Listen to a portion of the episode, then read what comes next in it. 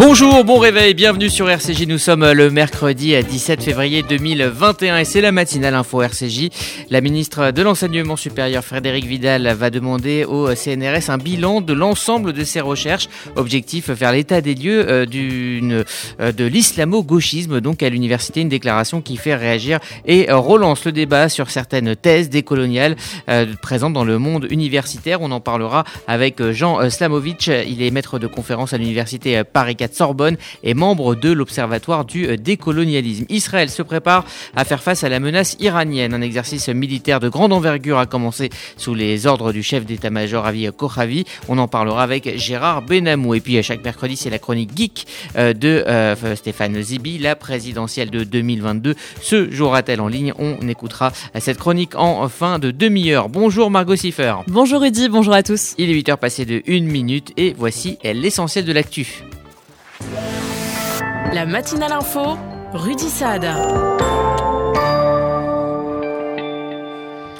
Et on démarre cette édition avec la loi confortant les principes républicains adoptée sans encombre en première lecture à l'Assemblée nationale hier soir. Le projet de loi contre le séparatisme a largement été adopté hier par l'Assemblée nationale. trois cent quarante-sept voix ont voté pour et cent cinquante et un contre avec soixante-cinq abstentions. Ce texte faisait l'objet d'un vote solennel après deux semaines de débats où les oppositions l'ont critiqué. Elles le jugent en effet trop faible ou hors sujet. Son examen au Sénat débutera le trente mars. Après deux jours de réunion au G cinq Sahel, Emmanuel Macron réaffirme qu'il n'y aura pas de retrait français au Sahel dans l'immédiat. Pour Emmanuel Macron, les pays du Sahel doivent, face au terrorisme, renforcer la lutte contre les groupes djihadistes affiliés à Al-Qaïda. Ils doivent également réinstaller l'État dans les territoires délaissés de la région. C'est ce qu'a affirmé hier le président en visioconférence lors du sommet qui s'est tenu au Tchad. Il a aussi précisé qu'il n'y aura pas dans l'immédiat de baisse concernant les effectifs des militaires français au Sahel. Sur le terrain de la lutte contre le coronavirus, le nombre de nouvelles contaminations reste stable en France. La situation est restée sous contrôle en Moselle, a déclaré hier Olivier Véran, raison pour laquelle le ministre de la Santé n'a pas proposé de confinement. deux mille personnes de plus que ce qui était prévu ont d'ailleurs été vaccinées dans le département. Par ailleurs, trente mille doses supplémentaires du vaccin Pfizer ont également été octroyées sur ce territoire. Pour rappel, plus d'un tiers des cas proviennent là-bas du variant sud-africain. Olivier Véran a conclu en disant espérer que deux mille vingt et un soit l'année de la victoire contre la pandémie.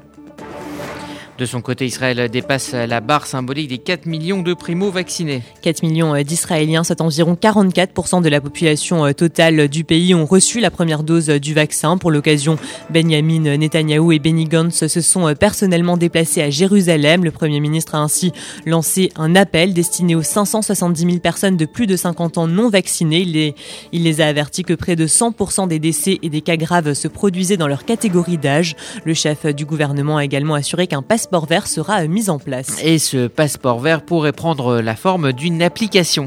Les Israéliens pourront dès la semaine prochaine prouver qu'ils sont vaccinés. Une application devrait être mise en place. Elle permettrait d'obtenir une attestation qui pourra être scannée à l'entrée d'un site autorisé aux seules personnes vaccinées. En effet, alors que les commerces de rue et les centres commerciaux devraient rouvrir dès dimanche pour tous, certains lieux seront destinés uniquement à celles et ceux ayant reçu les deux doses du sérum. Ce sera notamment le cas des salles de sport, des hôtels ou encore des lieux culturel. Malgré ces bonnes nouvelles sur le plan sanitaire, eh bien, l'économie du pays fait grise mine. L'économie israélienne s'est contractée de deux virgule quatre pour cent en deux mille vingt, notamment en raison de l'impact du Covid sur les dépenses des ménages. Cette baisse est toutefois moins importante que celle prévue lors des premières prévisions. Elle reste également inférieure à la moyenne des pays de l'O C D E de l'ordre de cinq virgule cinq pour cent. La croissance devrait également repartir à la hausse en deux mille vingt et un si le rythme de la campagne de vaccination est maintenu. Presque un mois après le début du mandat de Joe Biden, la Maison-Blanche tente cette nuit de rassurer sur les relations israélo-américaines. La porte-parole de la Maison-Blanche a affirmé hier que le premier dirigeant au Moyen-Orient que Joe Biden contactera sera Benjamin Netanyahu. Elle s'est exprimée lors d'une conférence de presse. Je sais qu'il y a eu des questions concernant le moment où le président parlera avec le Premier ministre Netanyahou. Alors laissez-moi d'abord vous confirmer que son premier appel avec un leader de la région sera avec le Premier ministre Netanyahou. Ce sera bientôt, je n'ai pas de jour précis, mais c'est bientôt. Restez à l'écoute. Israël est un pays avec lequel nous avons des relations stratégiques de sécurité importantes. Et notre équipe est pleinement engagée avec nos homologues israéliens. Pas encore au niveau du chef de l'État, mais très bientôt. at the head of state level quite yet, but very soon. La porte-parole de la Maison-Blanche, Jen Psaki, a également indiqué que Joe Biden entendait recalibrer sa relation avec l'Arabie saoudite. Il communiquera de ce fait avec le roi Salman et non plus avec le prince héritier Mohammed ben Salman. Dans l'actualité internationale, le directeur de l'Agence pour l'énergie nucléaire propose de se rendre à Téhéran pour apaiser les tensions. Le directeur général de l'Agence internationale de l'énergie atomique a proposé de se rendre en Iran pour tenter de trouver une solution. En effet, Téhéran compte prochainement limiter l'accès des inspecteurs à certaines installations. Le pays a même fait savoir qu'à compter de mardi prochain, il cesserait de mettre en œuvre des mesures volontaires de transparence. Cela signifierait que les inspecteurs de l'A I E A n'auraient, n'auraient plus accès aux installations, notamment en cas de soupçons d'activités nucléaires illégales. En Birmanie, le rapporteur de l'ONU se dit est terrifié par la situation sur place. Des appels à la désobéissance civile continuent d'être lancés en Birmanie et ce, malgré le durcissement de la répression par la junte. De quoi faire craindre au rapporteur de l'ONU un regain de violence. Il a en effet reçu des informations selon lesquelles des soldats auraient été envoyés vers Rangoon où se trouvent les manifestants. Les militaires pourraient être sur le point de commettre des crimes encore plus graves contre le peuple birman, a-t-il notamment déclaré, se disant terrifié. Et puis un mot de culture, on a appris hier la disparition de l'artiste reggae Tonton David à l'âge de cinquante-trois ans. Tonton David, pionnier du ragamuffin en France, est décédé mardi. Il était hospitalisé depuis deux jours suite à un A V C survenu dimanche en gare de Metz. Le chanteur était notamment connu pour ses tubes, pour ses tubes pardon, Peuple du Monde et Chacun sa route. Et puis pour finir, évidemment, un mot de sport avec la très belle victoire du Paris Saint-Germain sur le terrain du F C Barcelone avec un Kylian Mbappé en feu. Il faudra une autre remontada au F C Barcelone pour éliminer le P S G. Le club parisien s'est largement imposé hier soir au Camp Nou avec un score de quatre à un et un triplé de Mbappé. Le match retour aura lieu le dix mars. Merci Margot Siffer, vous écoutez la matinale à info de R C J, il est huit heures sept, dans un instant prendra la direction d'Israël qui organise un exercice militaire d'envergure, objectif, se préparer à toute éventualité en cas d'escalade avec l'Iran et le Hezbollah.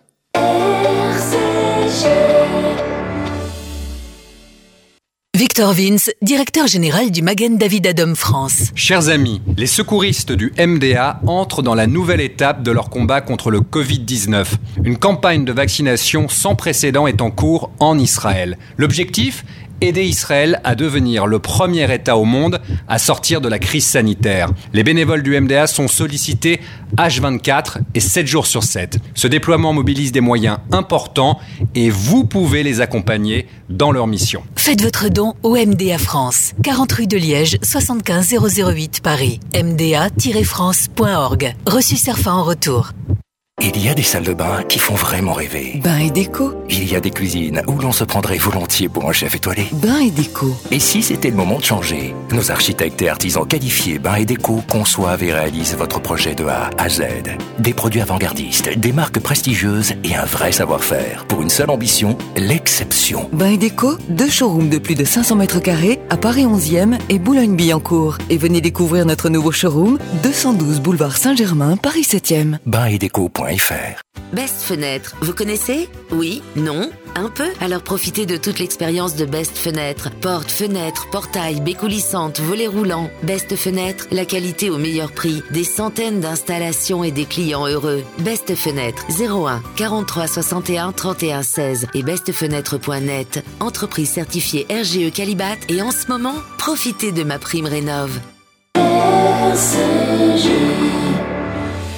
Israël se prépare à faire face à la menace iranienne dans un contexte de plus en plus tendu. Bonjour Gérard Benamou. Bonjour Rudy, bonjour à tous. Vous êtes notre correspondant permanent en Israël où un exercice militaire de grande envergure a commencé donc sous les ordres du chef d'état-major Aviv Kohavi. Alors l'armée israélienne entend conserver sa supériorité stratégique. Depuis les réformes imposées à Tzahal par le chef d'état-major Aviv Kohavi, l'armée a gagné en coordination tandis que des développements technologiques lui assurent une très grande capacité de renseignements en temps réel. C'est fort de ces acquis que Tzahal a engagé un exercice militaire aérien surprise pour renforcer sa préparation au combat dans le Nord. L'exercice s'est donné comme objectif, entre autres, de tester tous les composants des missions principales de l'armée de l'air et les préparatifs d'une éventuelle confrontation avec le Hezbollah, qui continue d'ailleurs d'être éprouvé. Des tests approfondis, des processus de planification, de commandement et d'exécution, ainsi que des capacités logistiques et technologiques ont permis de mettre l'accent sur la préservation de la liberté opérationnelle aérienne israélienne. Selon un communiqué de Tzahal, Israël va acquérir par ailleurs une nouvelle escadrille de F trente-cinq et quatre avions ravitailleurs Boeing K C quarante-six, de même que des missiles très avancés. Alors Gérard, hier s'est tenue une réunion importante et impromptue hein, du gouvernement, euh, c'était en vidéoconférence et ça parlait évidemment de sécurité. Oui, une réunion du gouvernement secrète, il faut bien le dire, conduite par Benjamin Netanyahu par vidéoconférence pour éviter toute fuite, une réunion qui impliquerait la Russie et même la Syrie. On évoque son caractère sécuritaire, ce qui justifie pour l'instant un silence complet imposé aux participants et aux journalistes, tenus dans ce cas à la censure totale concernant la motivation et le contenu de ce rassemblement. Alors, sur le plan social maintenant, Benjamin Netanyahu propose de distribuer des aides financières à différentes catégories de la population, ce qui euh, crée évidemment une polémique. Il faut dire que Netanyahu, en place d'avoir présenté un budget général de, de l'État, dont l'absence, comme on le sait, a entraîné la dissolution de la Knesset, préconise maintenant des versements d'aide financière sur le compte de chaque Israélien. Sont concernés également les chômeurs, les indépendants, victimes des conséquences de la crise. Ce que Benny Gantz, le ministre de la Défense, qualifie en cette période électorale de corruption et de pur achat des votes des Israéliens. Un pot de vin électoral, a souligné Benny Gantz, en refusant de participer à la réunion gouvernementale prévue pour débattre de ce plan d'aide. Il s'agit d'un ensemble d'idées qui n'ont pas encore été discutées, ni même inclus dans une conception générale, soit un plan véritable et complet. Le ministre Gantz a demandé un avis détaillé à des hauts responsables des bureaux du Trésor avant de prendre une décision définitive, a-t-il dit, sur le sujet, soutenu par là par le procureur général, lequel a évoqué les prérogatives très limitées d'un gouvernement provisoire qui doit se garder, a-t-il dit, de comportements jugés problématiques pour le futur prochain gouvernement. On évoque maintenant euh, la lutte hein, sur le, le, contre le coronavirus en Israël, avec Israël qui a euh, passé la barre des quatre millions euh, de primo-vaccinés. En effet, ce qui est plus de quarante-quatre pour cent de la population israélienne, le Premier ministre a souligné qu'il restait encore seize ans. Pardon, cinq cent soixante-dix mille personnes de plus de cinquante ans qui ne sont pas encore vaccinées et les a incités à se présenter dans les centres de vaccination, précisant pour le bien de leur santé, mais également pour éviter le besoin de prochains confinements. Cette catégorie d'âge est considérée à risque, a insisté Netanyahu.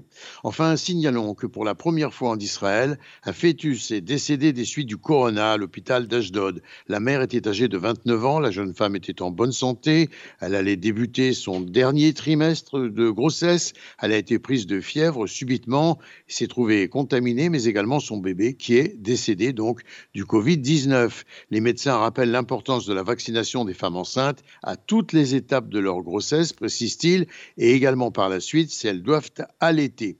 Par ailleurs, les chiffres de la contamination sont en baisse, comme celui des patients en état grave. Le taux de transmission du virus est également en baisse constante. Gérard Benamou, en direct de Tel Aviv pour R C J. Merci Gérard Benamou, vous écoutez R C J, les huit heures treize, c'est la matinale info. Dans un instant, dans notre dossier, nous reviendrons sur les propos de Frédérique Vidal, la ministre de l'Enseignement supérieur. Elle veut faire un état des lieux de, je cite, l'islamo-gauchisme dans le monde universitaire. On en parlera avec Jean Szlamowicz, il est maître de conférence à Paris quatre Sorbonne. R C J.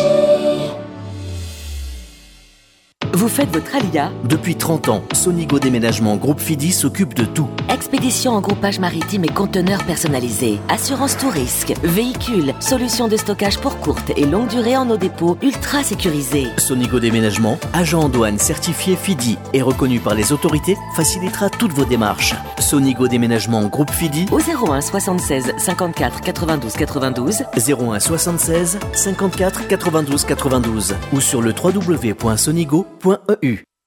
Depuis mille neuf cent cinquante, le Fonds social juif unifié combat la pauvreté et l'exclusion et met des actions essentielles au service de la solidarité. Grâce à vos legs, donations et assurances-vie, vous permettez au F S J U d'agir. Je m'appelle Daniel, j'ai soixante-quatre ans, je soutiens le F S J U depuis longtemps, mais je ne savais pas que je pouvais faire aussi un testament en sa faveur. J'ai décidé de passer le cap et laisser une partie de mon héritage au F S J U. Ce geste donne un sens à mon engagement. Pour toute information, contactez Elena Atias au zéro un quarante-deux dix-sept dix cinquante-cinq. zéro un quarante-deux dix-sept dix cinquante-cinq. Message à destination des experts comptables. Depuis cent ans, l'O R T est mobilisé pour la formation permettant à des dizaines de milliers de nos jeunes une belle réussite professionnelle. Jusqu'au premier mars, les experts comptables amis de l'O R T doivent continuer, surtout en cette période de crise, plus que jamais, à choisir l'O R T comme seul bénéficiaire de la taxe d'apprentissage. Renseignements et formulaires sur t a soixante-quinze arobase ortfrance point f r et zéro un quarante-quatre dix-sept trente quatre-vingt-trois. Dimanche vingt et un février à onze heures dans l'émission La vie d'artiste, Laurent Sexic reçoit Fabienne Pascot sur R C J. R C J. C'est une annonce qui suscite de vives réactions dans le monde politique. Hier, Frédérique Vidal a annoncé euh, demander un bilan de l'ensemble des recherches académiques, et en particulier sur l'islamo-gauchisme à l'université. Retour sur cette polémique avec Églantine Delalleux.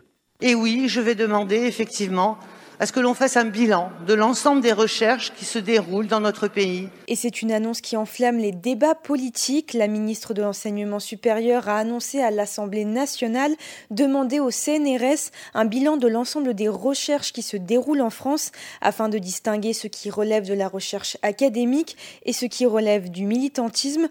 Une annonce qui a d'abord eu lieu le week-end dernier sur CNews. Au micro de Jean-Pierre Elkabbach, Frédérique Vidal avait évoqué l'islamo-gauchisme au des universités. Moi, je pense que l'islamo-gauchisme gangrène la société dans son ensemble et que l'université n'est pas imperméable. L'université fait partie de la société. Alors, ce que l'on observe dans les universités, euh, c'est qu'effectivement, il y a des gens qui peuvent utiliser leurs titres et, et, et l'aura qu'ils ont. Euh, ils sont minoritaires, et, ce, et, et certains le font, pour porter des idées radicales Euh, ou pour porter des idées militantes. Une annonce qui a fait réagir sur les bancs de l'Assemblée nationale. Du côté de la France insoumise, plusieurs députés ont parlé d'une chasse aux sorcières et d'une police de la pensée. Pour le porte-parole du P S, Boris Vallaud, la ministre créerait des diversions de sujets. Euh, manifestement, Madame Vidal n'a pas grand-chose à faire. Il faut dire qu'on l'entend assez peu. C'est un peu un ministre sans portefeuille, alors que la jeunesse et les étudiants sont en, en souffrance. Euh, que la recherche est à la peine, elle, elle crée des diversions. Il y a la liberté académique euh, et je crois qu'il faut euh, la respecter et surtout ne pas épouser les fantasmes des uns et des autres. L'ancien secrétaire général adjoint des Républicains, Julien Aubert, a quant à lui apporté son soutien à la ministre. Plus tard dans la journée, la conférence des présidents d'université a appelé à stopper la confusion et les polémiques stériles. Dans un communiqué, l'association a déclaré « Si le gouvernement a besoin d'analyses, de contradictions, de discours scientifiques étayés pour l'aider à sortir des représentations caricaturales et des arguties de café du commerce, les universités se tiennent à sa disposition. » Églantine Delalleux. Et pour en parler, nous sommes en ligne avec Jean Szlamowicz, maître de conférence à Paris quatre Sorbonne, membre de l'Observatoire du décolonialisme. Bonjour. Bonjour. Euh, je suis à l'Université de Bourgogne, mais c'est pas grave. D'accord. Bon, alors ça a changé donc depuis. Alors merci d'être avec nous ce matin sur R C J. Euh, il y a moins d'un mois, donc vous aviez co-signé après auprès de, de soixante-quinze autres universitaires cette tribune hein, contre le décolonialisme et les obsessions identitaires à l'université. Avant toute chose, de quoi parle-t-on concrètement quand on évoque ce sujet de ces thèses décoloniales et de cet euh, islamo-gauchisme supposé à l'université ? Bon, c'est un ensemble de, de... position idéologique assez, euh, assez variée. Euh, euh, c'est plus une ambiance idéologique, si vous voulez, qu'un courant euh, réel. Bien sûr, le mot d'islamo-gauchisme euh, euh, se veut critique, ça n'est pas un concept euh, analytique, euh, mais euh, ça, ça, ça inclut, euh, si vous voulez, euh, tout un tas de critiques de l'État, de concepts un peu mous, euh, Euh, et surtout de concepts militants comme l'idée qu'il y aurait un racisme d'État, que euh, enfin le, décal- le décolonialisme fondamentalement prétend que la décolonisation n'a jamais eu lieu. Bon, voilà, c'est Et dans, que, dans vos travaux, dans votre vie quotidienne, qu'est-ce que cela euh, implique ? euh, Ce que ça implique, c'est euh, un, déjà un discours qui, euh, euh, qui est de plus en plus euh, pseudo-sociologique, pseudo-historique. Au lieu d'être rigoureux, c'est, on voit bien que ce sont des concepts, cette idée de euh, d'invisibilisation, de corps minorisés, et cetera. Tous ces discours-là, ce sont des métaphores euh, qui entendent déconstruire euh, euh, le, le racisme d'État, et cetera. On entend beaucoup déconstruire euh, euh, comme euh, comme terme. Euh, ça n'est pas très rigoureux et, et surtout, ce sont des concepts de, de dénonciation. Or, on a de plus en plus dans euh, les maquettes même d'enseignement ce genre de, de propositions qui euh, font de la déconstruction et de la dénonciation une discipline à part entière. Et ça, ça n'est plus du savoir. Alors, vous vous êtes engagé dans cet observatoire du décolonialisme. Est-ce que vous êtes satisfait de la prise de parole de la ministre Frédérique Vidal euh, qui, euh, elle, semble prendre conscience du problème ? euh, Je dirais déjà... Temps, euh, et surtout, euh, on, on est on est plutôt euh, circonspect. On, on est évidemment euh, heureux qu'il y ait une prise de conscience, mais euh, disons que euh, le il y a aussi des propos contra- contradictoires qui émanent du gouvernement. Hein. Euh, je crois que la semaine dernière, euh, Madame Vidal disait que les études postcoloniales ont toute leur place à l'université, ce qui est vrai, mais les, et qu'en est-il du décolonial ? Et je suis pas sûr qu'elle soit tout à fait au clair sur euh, euh, ces, ces nuances. Je pense qu'elle a besoin d'être conseillée et euh, le C N R S n'est peut-être pas le mieux placé pour ça. Donc, euh, mmh. on attend euh, concrètement de voir ce que ça va donner. Alors les réactions sont vives hein, à gauche suite à ces propos, avec notamment euh, d'ailleurs celle de la conférence des présidents d'université hein, qui demande de sortir, je cite, des représentations caricaturales. Est-ce que cette euh, réponse, selon vous, euh, illustre un certain déni euh, dans le monde universitaire ? Euh, tout à fait, c'est un peu la position officielle euh, euh, de dire que l'islamo-gauchisme, ça n'existe pas. Donc, euh, euh, bon, ça n'existe pas. Et puis, on enchaîne en disant, et d'ailleurs, euh, on, on a le droit de dire ce qu'on veut, on est sur les libertés académiques. Ça ressemble, vous savez, à la, à, à la dénégation, euh, à l'argument du chaudron chez Freud. Hein, c'est, tu, tu veux que je te rende ton chaudron, ton chaudron, mais non seulement tu me l'as jamais prêté, mais en plus, j'ai pas pu m'en servir parce qu'il avait un trou. Hein, donc, ça n'existe pas. Et puis d'ailleurs, on est libre de dire ce qu'on veut. Donc il faudrait déjà que l'université fasse son propre ménage euh, avant de, d'être dans, dans le déni. Et c'est certainement pas en disant que c'est une... Euh, ça aussi, c'est, c'est la position officielle, en disant que ça n'est pas un concept scientifique, euh, comme si la notion de droite ou de gauche était un concept scientifique. Euh, ça ne, ça n'empêche pas, évidemment, euh, qu'on, qu'on puisse parler de ces choses-là. Donc, euh, il y a effectivement un, un déni dans le monde universitaire qui n'est pas, euh, qui est pas de bonne augure.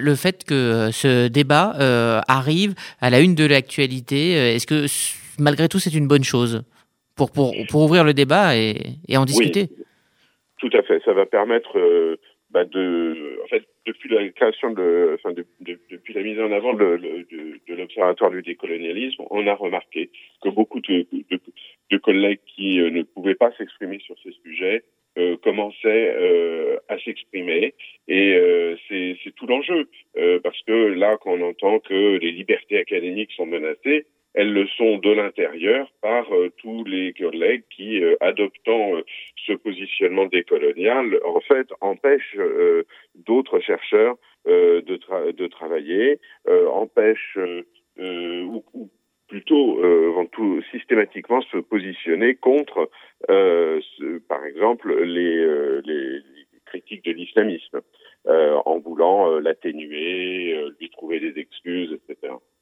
Merci Jean Szlamowicz, universitaire et donc membre de l'Observatoire du décolonialisme. Merci d'avoir répondu aux questions de R C J ce matin. Et bonne journée. Euh, chaque mercredi dans la matinale info, vous avez rendez-vous avec la chronique Geek. La présidentielle de deux mille vingt-deux se jouera-t-elle en ligne ? Fort probable, selon Stéphane Zibi. Depuis ces trente dernières années, les partis politiques ont assisté à une érosion de leur capacité à mobiliser et à fidéliser les électeurs. La défiance généralisée envers la politique, ses représentants et ses institutions. Le déclin de la participation des citoyens à la vie politique via les partis traditionnels a poussé la communication politique vers une série de transformations faisant émerger de nouvelles manières de produire, de diffuser et de consommer l'information politique. La communication a pris encore une importance plus forte car tout est observé, commenté et interprété. Un mot, un like, un tweet, parfois trop vite écrit ou prononcé, peut être décisif dans la carrière d'une personnalité politique. La télévision a été une première révolution pourtant. Depuis le général de Gaulle, mais surtout pendant la présidence de Valéry Giscard d'Estaing, elle a changé la façon d'écrire et de prononcer les discours et ainsi de s'adresser aux Français. Nous vivons aujourd'hui donc une nouvelle révolution avec les réseaux sociaux. Au départ, ces réseaux sociaux, justement, Facebook en particulier, servaient tout d'abord à mobiliser les militants, à stimuler le financement des campagnes et des partis en misant sur tout un tas d'outils mis à leur disposition. Où régnaient les sacro-saints sondages. Se sont succédés les nombres de likes, commentaires, shares, le nombre de followers. Les réseaux sociaux et la politique entretiennent un lien étroit qui ne cesse de se renforcer sous l'effet de leurs antagonismes. Volatiles, viraux, planétaires, les réseaux sociaux s'opposent à la verticalité de la parole politique par l'horizontalité de l'espace du débat public. Alors Stéphane, est-ce qu'on peut dire que les prochaines élections seront celles qui éliront le politique qui lui aura ou elle aura le mieux réussi à utiliser les réseaux sociaux et la technologie ? Non, enfin, bon, je ne l'espère pas. Dans une fiction diffusée sur Canal plus, Le Baron Noir, un candidat à la présidentielle sorti de nulle part, mis à part des millions d'abonnés sur sa chaîne YouTube, se retrouve en position de gagner cette élection. Si on part donc du principe qu'une personne a mobilisé autour de ses idées massivement avec ses millions d'abonnés ou de likes, alors oui, elle pourrait en faire de même pour obtenir des votes. La dérive étant que rien n'empêche que ces contenus d'accentuer la démagogie déjà bien présente sur les réseaux sociaux. Un politique avant n'avait comme unique filtre le journaliste, qu'il soit à la télé, la radio ou la presse écrite. Aujourd'hui, il n'y en a plus, ou alors seulement sur Instagram, mais cela n'est pas notre propos. En fait, nous pouvons voir que l'utilisation de telle ou telle technologie réseau social n'est finalement que calcul et stratégie. Aujourd'hui, un politique cherche à devenir peut-être avant tout un véritable influenceur, et moins un responsable politique. Et à l'approche de deux mille vingt-deux, les plus influents d'entre eux, quelles que soient les positions du candidat en question qu'ils défendront, deviendront, à ce titre, des éléments centraux de la prochaine élection présidentielle. À la semaine prochaine. Voilà donc pour la chronique geek de Stéphane Zibi. Il est à huit heures vingt-six et voici la météo de Sylvie. Bonjour à tous. À Paris, le ciel se dégagera en cours de journée. Un ciel couvert le matin, quelques éclaircies dans la journée, douze degrés maximum. À Marseille, il fera beau, quelques petits nuages et quinze degrés au meilleur de la journée. Et à Tel Aviv, changement de temps, un ciel très nuageux à couvert et des averses toute la journée, une baisse des températures, dix degrés maximum. Bonne journée à l'écoute des programmes de R C J. Merci Sylvie, c'est la fin de cette matinale info R C J, ça continue, vous le savez, en numérique et sur les applis pour la F M. Rendez-vous à onze heures avec Essentiel. Euh, Sandrine Seban reçoit Eric Delbecq pour parler cette fois de pop culture. Euh, dans R C J Midi, on évoquera la galère des franco-israéliens bloqués des deux côtés de la frontière suite à la fermeture de l'aéroport Ben Gurion. Et puis, on parlera aussi de Jean-Jacques Goldman, en tout cas de ce livre qui lui est consacré, l'histoire de Karine H, Karine Hazan, donc l'auteur, qui s'appelle donc Jean-Jacques, où elle part à la recherche de son idole dans les rues de Marseille. C'est un roman, on en parlera également avec elle dans R C J Midi. Et puis à treize heures, Objectif Santé, Karen Taïeb reçoit le professeur Jean-Claude Alvarez. Voilà pour le programme. Excellente journée à toutes et à tous sur l'antenne de R C J. R C J. Vous déménagez en Israël? Vous démarrez une nouvelle vie? Vous venez d'acheter une maison de vacances? F D I, France Déménagement Israël, le seul déménageur présent en France et en Israël. F D I prend tout en charge, de l'emballage en France jusqu'au montage de vos meubles en Israël. F D I, le sérieux, l'expérience de plusieurs milliers de déménagements vers Israël. F D I, depuis dix ans à votre service. F D I, zéro un quarante-neuf quarante-trois zéro zéro vingt. zéro un quarante-neuf quarante-trois zéro zéro vingt.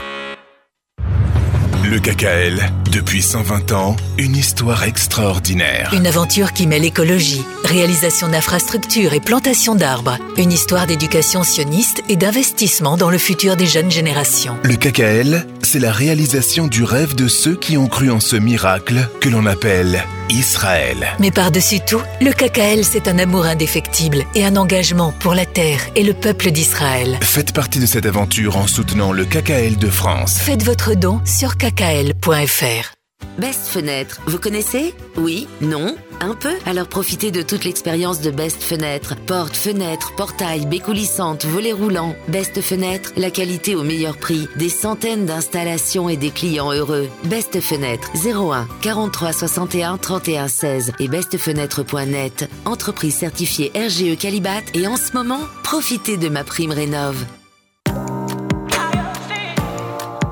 Bonne matinée sur R C J. Oh